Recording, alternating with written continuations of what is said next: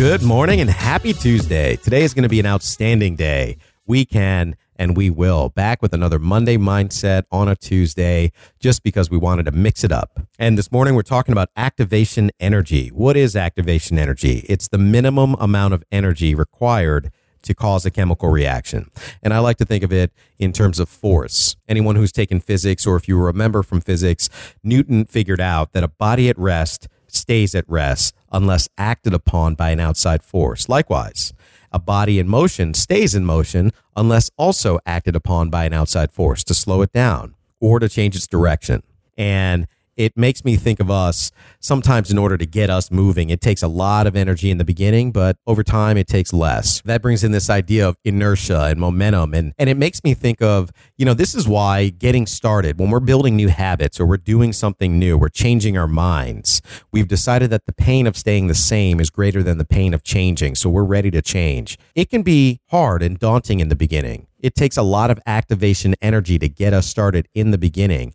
But as we build that inertia and we build that momentum, we can continue going and it takes less and less energy. It's why starting something new is always harder than to just keep it going. If you're anyone who's fallen out of their gym routine will know that getting back into the gym is always harder than just to continue going. So in terms of activation energy, when we're talking about an object, it's easy for us to see that there's an outside force acting upon it to cause it to move. But when we're talking about ourselves, you know, sometimes that may be hard to recognize. Sometimes that activation energy comes in the form of an unexpected event, a loss of a job, an um, unexpected opportunity. It doesn't have to be something negative. It could be something that you weren't expecting that just shows up in your life.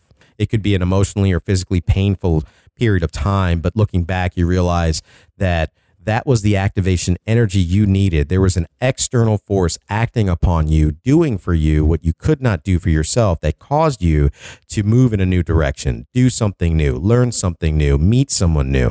It may feel like that was a wake up call. So when we're talking about our habits and our activation energy, if we've decided we want to do something new, we want to build new relationships or learn a new skill, build a new routine, it's important for us to remember that it's going to take a lot of activation energy in the beginning, but over time we can build momentum. So, as we go about our week, if we're starting something new, let's try and remember that it's going to take a lot of activation energy or more energy in the beginning than it will after a period of time. We're going to hit that point where we create that movement. And once we create that movement, we'll be able to build that momentum. We're putting in that activation energy to cause that reaction. We're putting in the activation energy to make that movement. And likewise, if something feels like it's acting upon us, pushing us in a new direction, doing something that we may even dislike at the moment, that we feel like may be a bad thing. Let's try and remember that may just be the activation energy coming from an external force outside of ourselves, pushing us in a direction that we wouldn't have otherwise chosen for ourselves,